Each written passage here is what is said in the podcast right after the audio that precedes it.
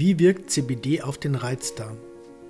Das sogenannte Reizdarmsyndrom RDS ist eigentlich keine genaue Bezeichnung einer konkreten Krankheit. Vielmehr sammeln sich unter diesem Begriff eine Reihe von entzündlichen Darmerkrankungen unterschiedlicher Ursachen und Ausprägungen. Es gibt Varianten wie Morbus Crohn, die eigentlich über die Symptomatik des RDS hinausgehen, da bei Morbus Crohn auch der Dünndarm in Mitleidenschaft gezogen wird während sich das klassische RDS nur im Dickdarm abspielt. Bei uns hängt beinahe die Hälfte aller Fälle, in welchen ein Patient zum Gastroenterologen, Magen-Darm-Spezialist überwiesen wird, mit der Volkskrankheit zusammen. Wie wird das Reizdarmsyndrom diagnostiziert? Das Reizdarmsyndrom zweifelsfrei festzustellen, ist eine etwas aufwendige Angelegenheit. Oft kann die Symptomatik auch mit anderen Krankheiten in Verbindung gebracht werden. Daher geschehen häufig Verwechslungen. Dies kann oft durch eine gute und ausführliche Anamnese vermieden werden, für die sich der Arzt wirklich Zeit nehmen sollte. Es sind unter anderem Angaben über Zeitraum der Erkrankung, über Veränderungen in den Toilettengewohnheiten und dergleichen, die den Arzt auf die richtige Fährte führen können.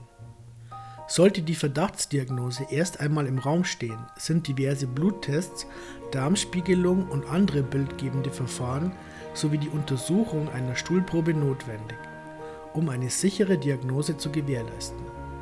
Wie wird das Reizdarmsyndrom behandelt? Da der Reizdarm eine weit verbreitete Volkskrankheit ist, stehen eine Menge Mittel zur Verfügung, mit denen man sich Linderung verschaffen kann. Bei leichter Symptomatik kann bereits eine Diät, bei welcher auf eine Reihe von kurzkettigen Kohlenhydraten und mehrwertige Alkohole verzichtet wird, helfen. Je nachdem, ob die Erkrankung sich eher in Verstopfungen oder Diarrhoe äußert, kann ein Abführmittel oder ein abfuhrhemmendes Medikament verabreicht werden.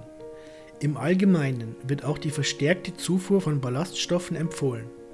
Flohsamenschalen und Gerste haben sich als besonders nützlich erwiesen.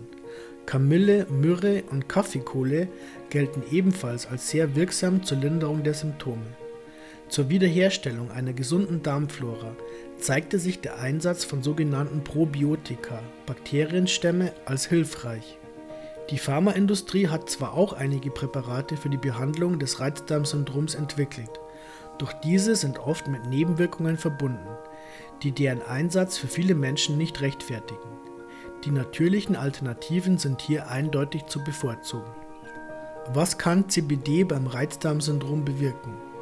2004 brachte der Neurologe und ehemalige Präsident der Internationalen Arbeitsgemeinschaft Cannabis als Medizin, Ethan Russo, in einer Publikation das Reizdarmsyndrom mit dem Endokannabinoid-System in Verbindung, bzw. mit Defiziten in selbigem. Russo weist auf Studien hin, die zeigen, dass Fehlfunktionen im Endokannabinoid-System entzündliche Darmerkrankungen hervorrufen können. Folglich kann Cannabis hier wirksam Abhilfe schaffen. Zunächst wurde behauptet, dass dafür Cannabidiol (CBD) allein nicht ausreicht, sondern dass auch THC benötigt würde. Diese Behauptung ist mittlerweile revidiert worden und es stellte sich heraus, dass CBD ein wichtiger Wirkstoff bei der Behandlung entzündlicher Darmerkrankungen ist, das sowohl die Entzündung bekämpft als auch die Funktion der Gliazellen, Zellen im Nervengewebe, die aber keine Neuronen sind, regulieren kann.